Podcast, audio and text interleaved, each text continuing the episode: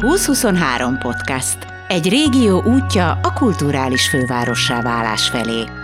2023. Emberek, gondolatok, innováció.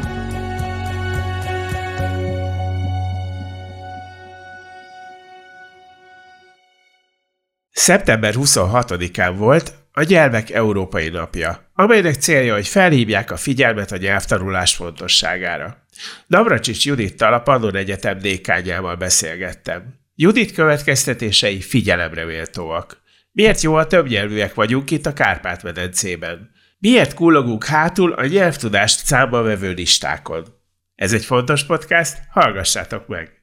A többnyelvűség az gyakorlatilag egyidős az emberiséggel. Tehát amióta a világ a világ, az emberek egymással találkoznak, egymás nyelvét megtanulják, és nem ment ez csodaszámba, nem volt semmi probléma egészen, csak addig, amíg így a nemzetállamok fontossága nem került előtérbe, amikor ugye arról volt szó, hogy tisztázzuk, hogy milyen országban élünk, milyen nyelvet beszélünk, és milyen kultúra tartozik ehhez, és, a, és ebben az időszakban kezdődött az, hogy a kisebbségek, tehát az adott ország területén levő kisebbségeket is elkezdték asszimilálni a társadalomba, és a többség nyelvét kellett beszélni. Hát aminek az eredménye az, hogy ma Magyarország egy egynyelvű, gyönyörű egynyelvű ország. Ugye hiába van 13 hivatalosan elismert kisebbségünk, Gyakorlatilag bárkit Magyarországon leállítunk az utcán, az magyarul fog beszélni velünk. De ez nem magyar jelenség.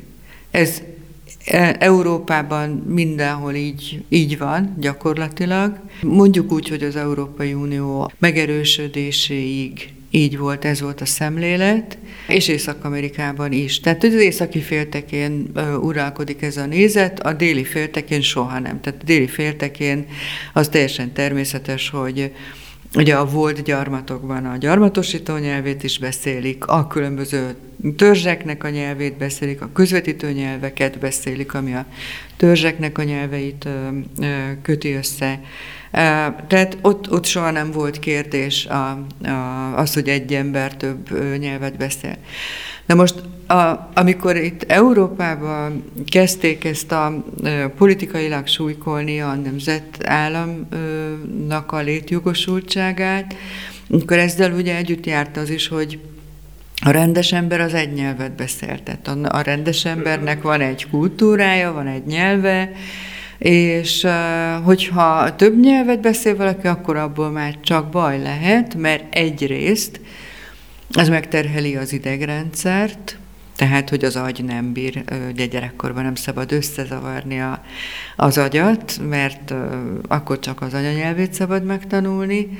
Ha, ha az iskola előtt elkezd egy másik nyelvet, akkor aztán borzasztó nagy tragédia lesz, mert az iskola, tehát, ilyen nézetek voltak, hogy hogy az anyanyelven kell olyan szintre eljutni, hogy az iskolát nyugodtan megkezdhesse a gyerek, és csak utána, de nem is elsőbe, meg nem is harmadikba, ugye, hanem lehetőleg ötödikbe, vagy szóval minél később kezdjük el a másik nyelvet tanulni, hogy ne zavarja meg az anyanyelvű fejlődést, és hogy Ilyen buta kijelentések is voltak, hogy csak akkor lehet elkezdeni egy második nyelvet tanulni, ha már az anyanyelvét valaki tökéletesen megtanul. Tehát mindenki tudja nagyon jól, hogy az anyanyelvünket sosem tanuljuk meg tökéletesen, életünk végéig tanulunk valami újat, vagy egy új szót, vagy egy kifejezést, vagy és slang, vagy zsargon, és felejtünk is, igen, tehát hogy mindig más a tudásunk ezzel kapcsolatban.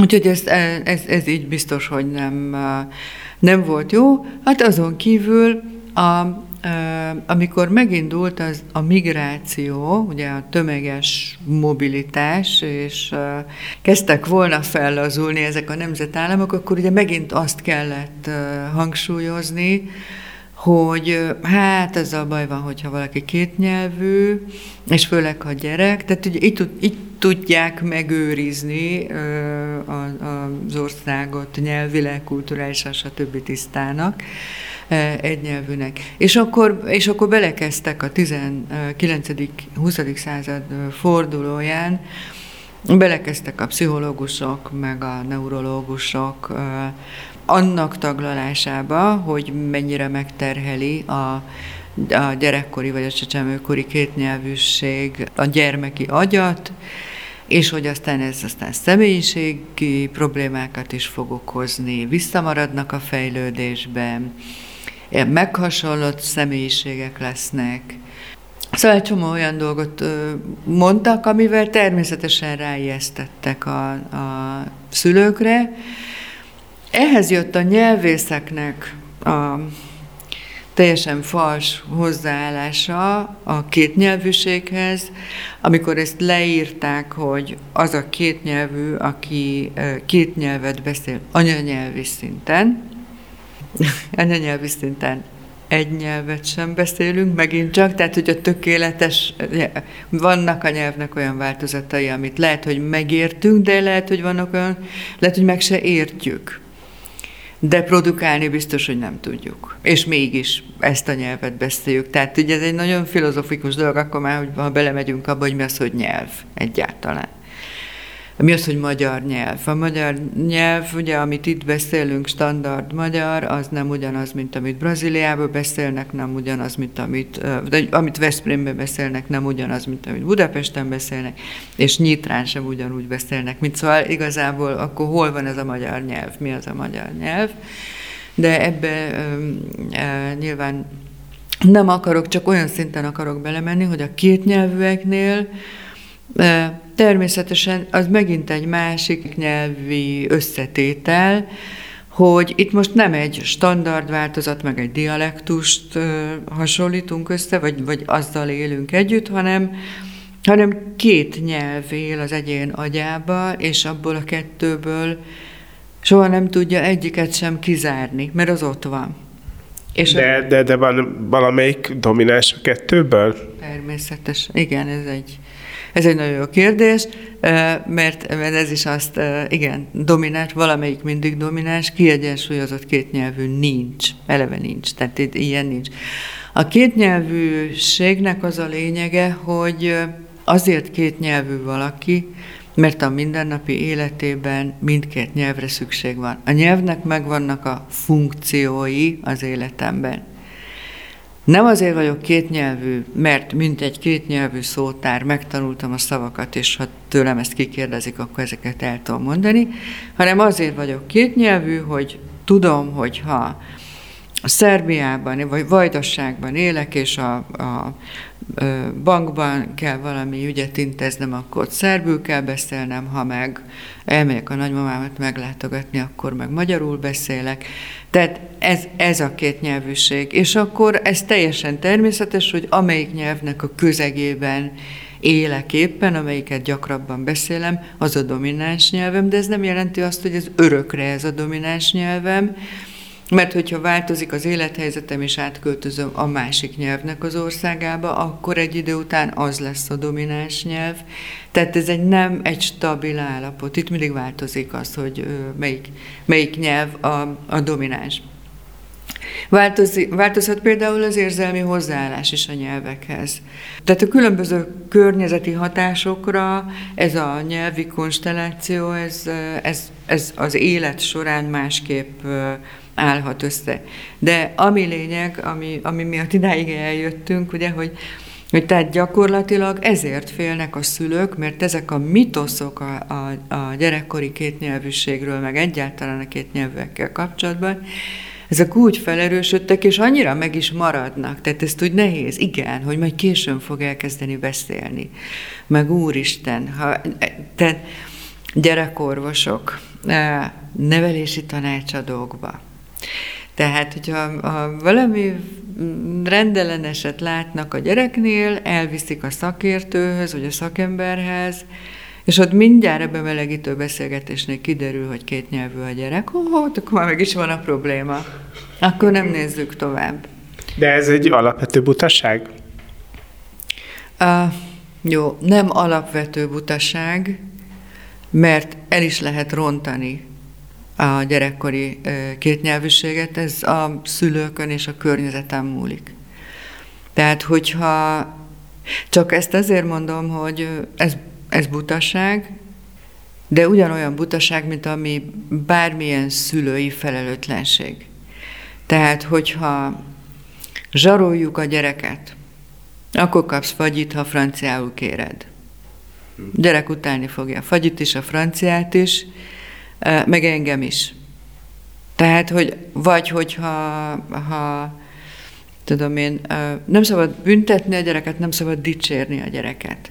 Ha, ha én nekem az nagyon jól esik, hogy a gyerek az én kedvenc nyelvemen, az én anyanyelvemen kér valamit, akkor én ezt megcsinálom neki. Ha másik nyelven kéri, akkor nem csinálom meg neki. Ezt nagyon hamar ki fogja tanulni a gyerek, hogy akkor mik azok a szituációk, amikor azon a nyelven kell nekem mondani, és akkor biztosan megkapja. Tehát ez ugye ez, így, így lesznek ilyen nagyon jó érdekemberek, vagy nem tudom, ugye felnőtt korban. Tehát, hogy igazából lehet egy ilyen személyiségtorzulás, vagy lehet egy olyan a, a nem túlságosan pozitív kimenete az egésznek, meg lehet, hogy olyan is, hogyha erőltetem, és azt mondja, hogy addig nem kapsz vacsorát, amíg ezt nem kéred ezen a nyelven, akkor túl azon, hogy a gyerek utálni fog engem, a vacsorát, meg a nyelvet, az, az lelkileg őt, őt tényleg hozhatja olyan állapotba, hogy ez mondjuk a fejlődésében, a pszichés fejlődésében okozhat gondot. A másik, ami problémás lehet, hogyha a szülő nem figyel arra oda, hogy hogy mind a két nyelven, vagy akárhány nyelven, mondjuk háromnál több nem tanácsos, hogy egyszerre így születéstől fogva, de hogyha a szülők nem figyelnek arra oda, hogy a, a bejövő input, nyelvi input az megfelelő mennyiségű és minőségű legyen, és a szülők sem következetesek a nyelvhasználatban, hanem mondjuk kevert nyelvet használnak a gyerekkel, akkor nyilván a gyereknek nagyon-nagyon nehéz lesz azt kikövetkeztetni, fel, nem is biztos, hogy felnőtt korára szét tudja választani a nyelveket egymástól, hanem akkor kevert nyelven beszél, amiből tényleg csak a probléma lehet az egynyelvű társadalomban. Nekem volt olyan ismerősem, ahol a, az egyik szülő nagyon jól beszélt franciául, de nem anyanyelve volt a francia, hanem anyanyelv, hanem olyan közegben dolgozott. És akkor ő azt találta ki a házas pár, hogy a nő az csak franciául beszélt a gyerekekhez, de ez neki nem anyanyelve volt. Ez így is működik? Hát de világ működhet, van a szakirodalomban erről leírás, de voltam én már eh, jó néhány olyan nemzetközi konferencián, ahol éles viták alakultak ki ezzel kapcsolatban. Üm, igazából az ideális az az, hogyha az apa csinálja ezt. Tehát, hogy az anyától, tehát azért, hogy a gyerek tényleg kiegyensúlyozottan, lelkileg, normálisan uh, tudjon fejlődni, ahhoz az anyától, az anyának hitelesnek kell lenni.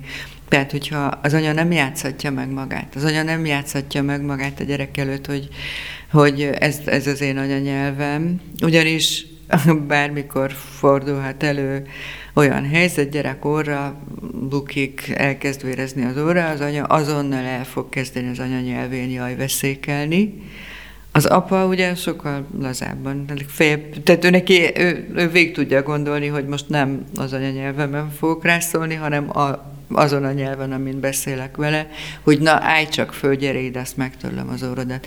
Ez alatt az idő alatt ugye az anya már háromszor körbe sikoltozta a környéket a saját anyanyelvén is. Tehát, hogy, és a gyerek, hogyha ha az anya nem az anyanyelvén beszél a gyerekhez, tehát, hogy egyszer csak azt veszi észre a gyerek, hogy őt becsapták. Hogy igazából nem, nem, nem, az, nem az őszinte anyát adja, nem a saját egyéniségét, nem az ő belső énjét adja, hanem egy szerepet játszik. Uh-huh. Mert a, a, a gyerek számára a, a nyelven való beszélés az akár egy szerep is lehet. De hogyne, persze, persze, persze.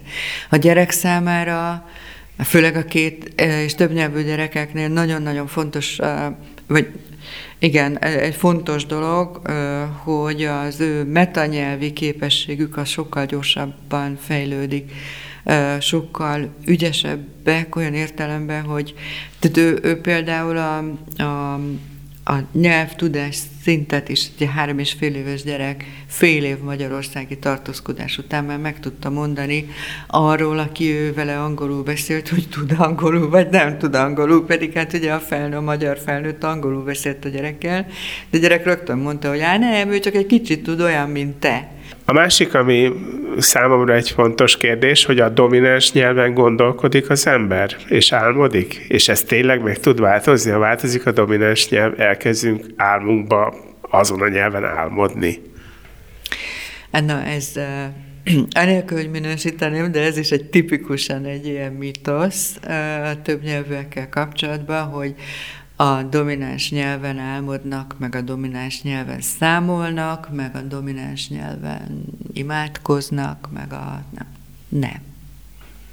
Nem. Egyébként megkérdeztük a, a kétnyelvűeket, vagy több nyelvűeket, hogy azt meg tudja, nyilván meg tudja mondani, hogy milyen nyelven imádkozik. Azon a nyelven imádkozik, amelyiken elkezdte ezt a szokást, amint megtanult imádkozni, és az egy, az egy annyira bensőséges dolog, hogy azt azon a nyelven csinálja számolni, általában azon a nyelven szoktak, amilyen nyelven megtanulnak számolni, tehát, hogy bekerül az iskába, akkor uh, álmodni, azt, uh, ha ilyet kérdezünk tőlük, akkor az nagyjából nem tudnak rá válaszolni, és nagyjából a ha végig követjük az ő gondolataikat, a hangos gondolkodást, hogy vajon milyen nyelven is álmodtam, Ugye valamikor úgy ébredünk fel, hogy hú, milyen jól beszéltem angolul, álmomban, milyen kár, hogy föl, fölébredtem. Na most ők nagyon sokszor nem tudják megmondani, tehát a szituációra kell visszaemlékezni, hogy kik voltak ott, kivel beszélt, és akkor, akkor tudja, hogy milyen nyelven. De nem csak a, a, az álom. Én például egy ilyen ötnyelvű ismerősömet, barátomat kérdeztem, beszéltünk egy filmről, és kérdeztem tőle, hogy és azt, és azt milyen nyelven láttad ezt a filmet. És elkezdett gondolkozni, és azt mondta, hogy fogalma sincs, de hát igazából Hamburgban volt, úgyhogy lehet, hogy németül. Tehát, hogy a, nem, a, a, a több nyelvűeknél a konceptuális szint az egy közös valami, ami, hát legalábbis az én kutatásom szerint, ami leválasztható a nyelvről. Tehát, hogy igazából az a, a fogalom a lényeg, meg egyáltalán az egész mentális reprezentáció a lényeg, és nem azt, hogy ezt nyelvileg hogyan jelenítjük meg. Összefoglalóan mondhatjuk azt, amit én eddig gondoltam, hogy ha valaki több nyelvű, azt én nagyon irigylem. Ezt helyesen teszem. Nagyon helyesen teszi. Igen. igen, akkor, hogyha ha, jó szülei voltak, rendesen, normálisan, természetes körülmények között tudott többnyelvűvé válni, nem volt semmiféle kényszer, tehát azért az az igazság, hogy akik, akik pedig ilyen kikényszerített kétnyelvűségben élnek, Hát igen, az az igazság, hogy én ezzel a húrá optimizmussal tartom az előadásokat mindig a többnyelvűségről, és sajnos azért a határon túli területeken, itt a Kárpát-medencében nem mindig osztják a boldogságot velem. A hallgatóság, tehát várnak valamit tőlem, és akkor mikor hallják, hogy én ezt így éjjelzem, akkor látom, hogy úgy lankad a figyelmük, meg egyre le, inkább lefele néznek az asztalra. Ha valaki nem tudja elfogadni azt, hogy kétnyelvű környezetben él, és mind a két nyelvére szükség van a boldoguláshoz, annak ez okozhat problémát, fájdalmat, tehát hogy bele kényszerítették őket egy kétnyelvűségbe, és ők nem akartak kétnyelvűek lenni.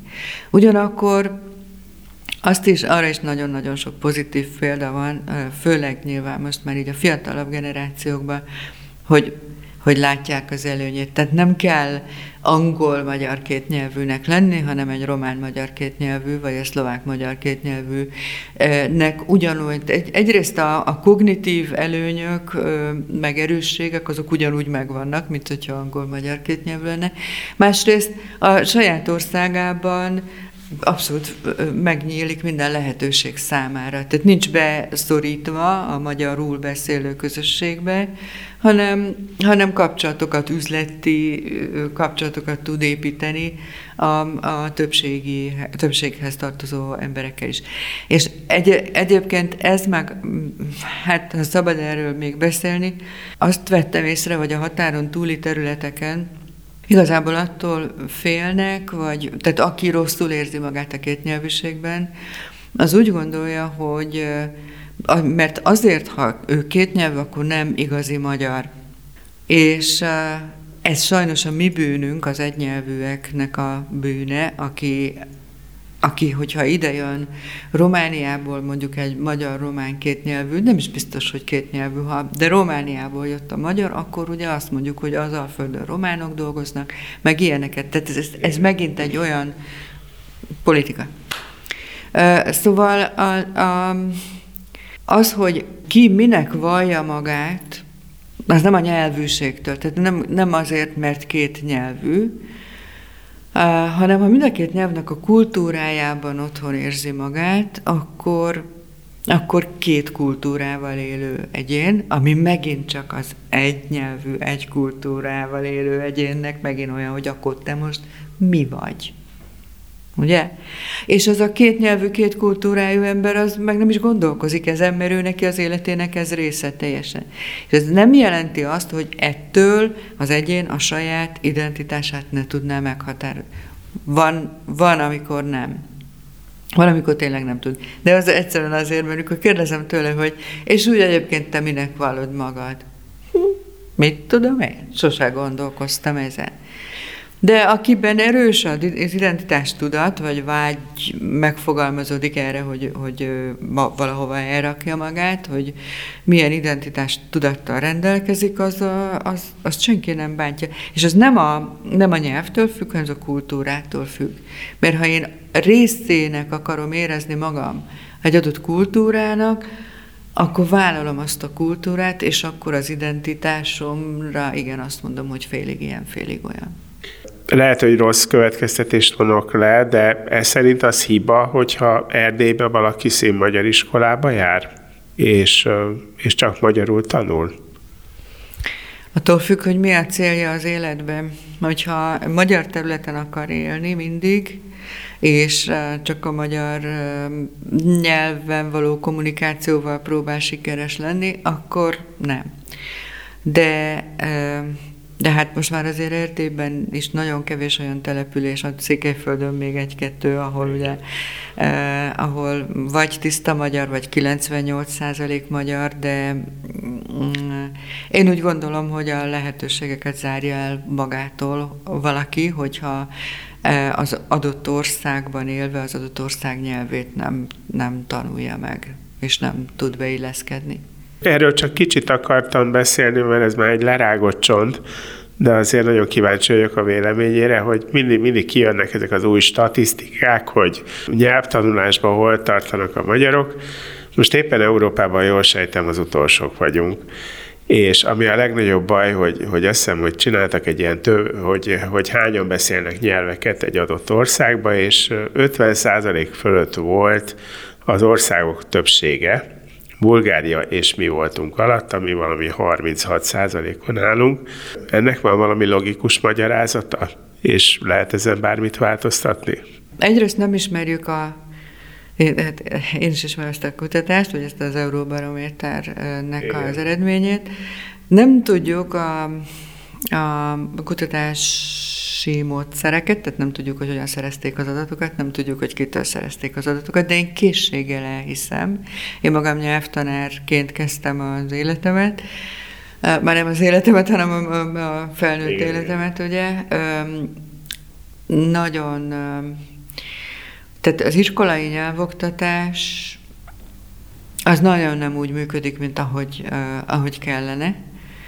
Szóval az, hogy soha nem tudtak, még akkor sem, amikor nyolc évig tanultak a diákok oroszt például az iskolában, és nem tudtak egy pohár vizet kérni érettségi ideje alatt, és amikor az oroszt eltörölték, mint kötelező nyelvet, akkor bejött az angol meg a német, ami szintén kötelező nyelvként funkcionált, és onnantól kezdve utálták a, a diákok. Tehát hogy, úgy, ugye azt hittük, hogy az orosz miatt van, de nem az orosz miatt volt, hanem azért, mert kötelező volt. Meg azért, mert mert ugyanúgy csinálják a tanárok, mint ahogy a történelmet, meg a magyart, meg mit tudom én, tehát Jön a következő lecke, nyissátok ki 25. oldalon, első gyakorlat, fordítás, második, mit tudom én, kérdésekre válaszolunk. Ahelyett, hogy, hogy valahogy úgy motiválnánk, én eltörölném egyébként az osztályozást az idegen nyelv oktatásnál, tehát motiválni kellene a, a, a gyerekeket, érdek, fel kellene kelteni az érdeklődésüket. Tehát nem azt, nem azt kellene súlykolni, hogy figyelj, mert ez a nyelvtani szabály, és hogyha ezt elrontod, akkor nem fognak megérteni, mert tudjuk nagyon jó, hogy úgyis megértik. Tehát ez, hanem egyszerűen azt kellene elérni, hogy merjenek beszélni. Ma ott tartunk Magyarországon, hogy aki fest kitűnő valamilyen idegen nyelvből, nem biztos, hogy meg mer szólalni, vagy hogy meg tud szólalni kimegy külföldre, itthon az angol órán brilliáns, ugye, ha akkor a ötösökre felel, hogy ez nem igaz, és amikor kimegy külföldre, és mondjuk egy kávézóba kéne neki kérni egy duplát, meg egy mentes vizet, akkor ugye ott kínlódik, meg rágja a körmét, hogy de biztos, hogy így van-e, meg biztos, hogy jól mondom-e.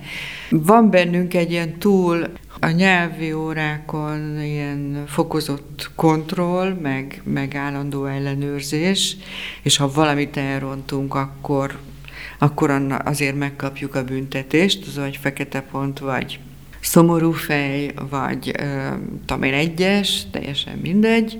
Holott tehát az anyanyelvünkben is mindig hibázunk, tehát semmi probléma. Tehát igazából na, itt van a legnagyobb, mert ugye a kérdés ez, ez volt, hogy hogy láttam-e én ezt problémának, meg igaz lehet-e, meg igen, igen, ez a baj.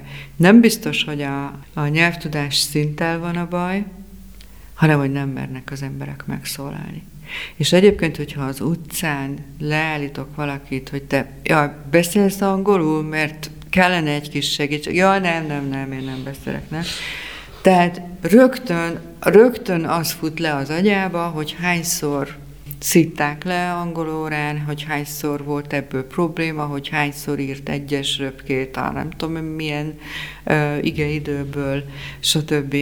És nem az, hogy persze, hogy beszélek. És akkor összerakom a szavakat, és előbb-utóbb is megértenek, hiszen azért vagyok, hogy megértsem a másikat, a másik is azért van, hogy megértsen engem. És hogyha én akarok kommunikálni, és oda megyek hozzá, és látom az itteni egyetemi hallgatókon, itt vannak a külföldi hallgatóink. Folyosó egyik végén ülnek a külföldiek, a másik végén ülnek a magyarok. A magyarok nem mernek tisztelet a kivételnek, de inkább lebeszélik magat arról, hogy, hogy oda menjenek a külföldihez, pedig a külföldinek sem anyanyelve az angol, tehát bátran lehetne kommunikálni egymással, de nem, hát hogyha múltba igazítást kér egy külföldi egy magyartól, jaj, nem, nem, nem, nem beszélek, és akkor kész. Vagy, vagy elkezd mutogatni, és nem, nem beszél. Tehát egyszerűen ez a baj. Ez, az, önbe, az is baj, hogy a nyelvtanulás nem bátorítja a diákokat arra, hogy még jobban motiváltak legyenek a nyelvtanulásba, de sokkal nagyobb baj szerintem az, hogy ezekkel a módszerekkel még azt a természetes próbálkozást vagy kíváncsiságot is kiöljük a diákokból, és csak a görcs, meg a feszültség van benne, meg ez a gátlásosság, hogy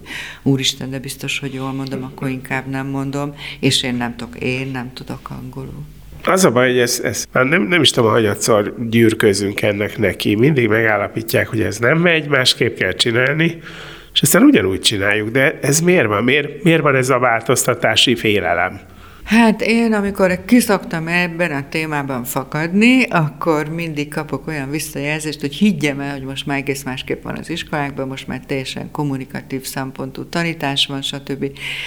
De most megint csak oda kanyarodok vissza, hogy addig, amíg ugyanolyan osztályozás van, mint kémiában. Tehát, hogy kémiából nem tanulom meg azt a vegyületet, Hát, én azért le tudom élni az életemet, de mondjuk lehet, hogy tényleg az egy olyan fontos dolog, hogy, hogy azt, azt, azt biztosan tudni kell. De hiszen a nyelv, a nyelv képességek azok folyamatosan fejlődnek, és minél többet használjuk a nyelvet, annál jobban fog fejlődni, és annál könnyebben fog fejlődni.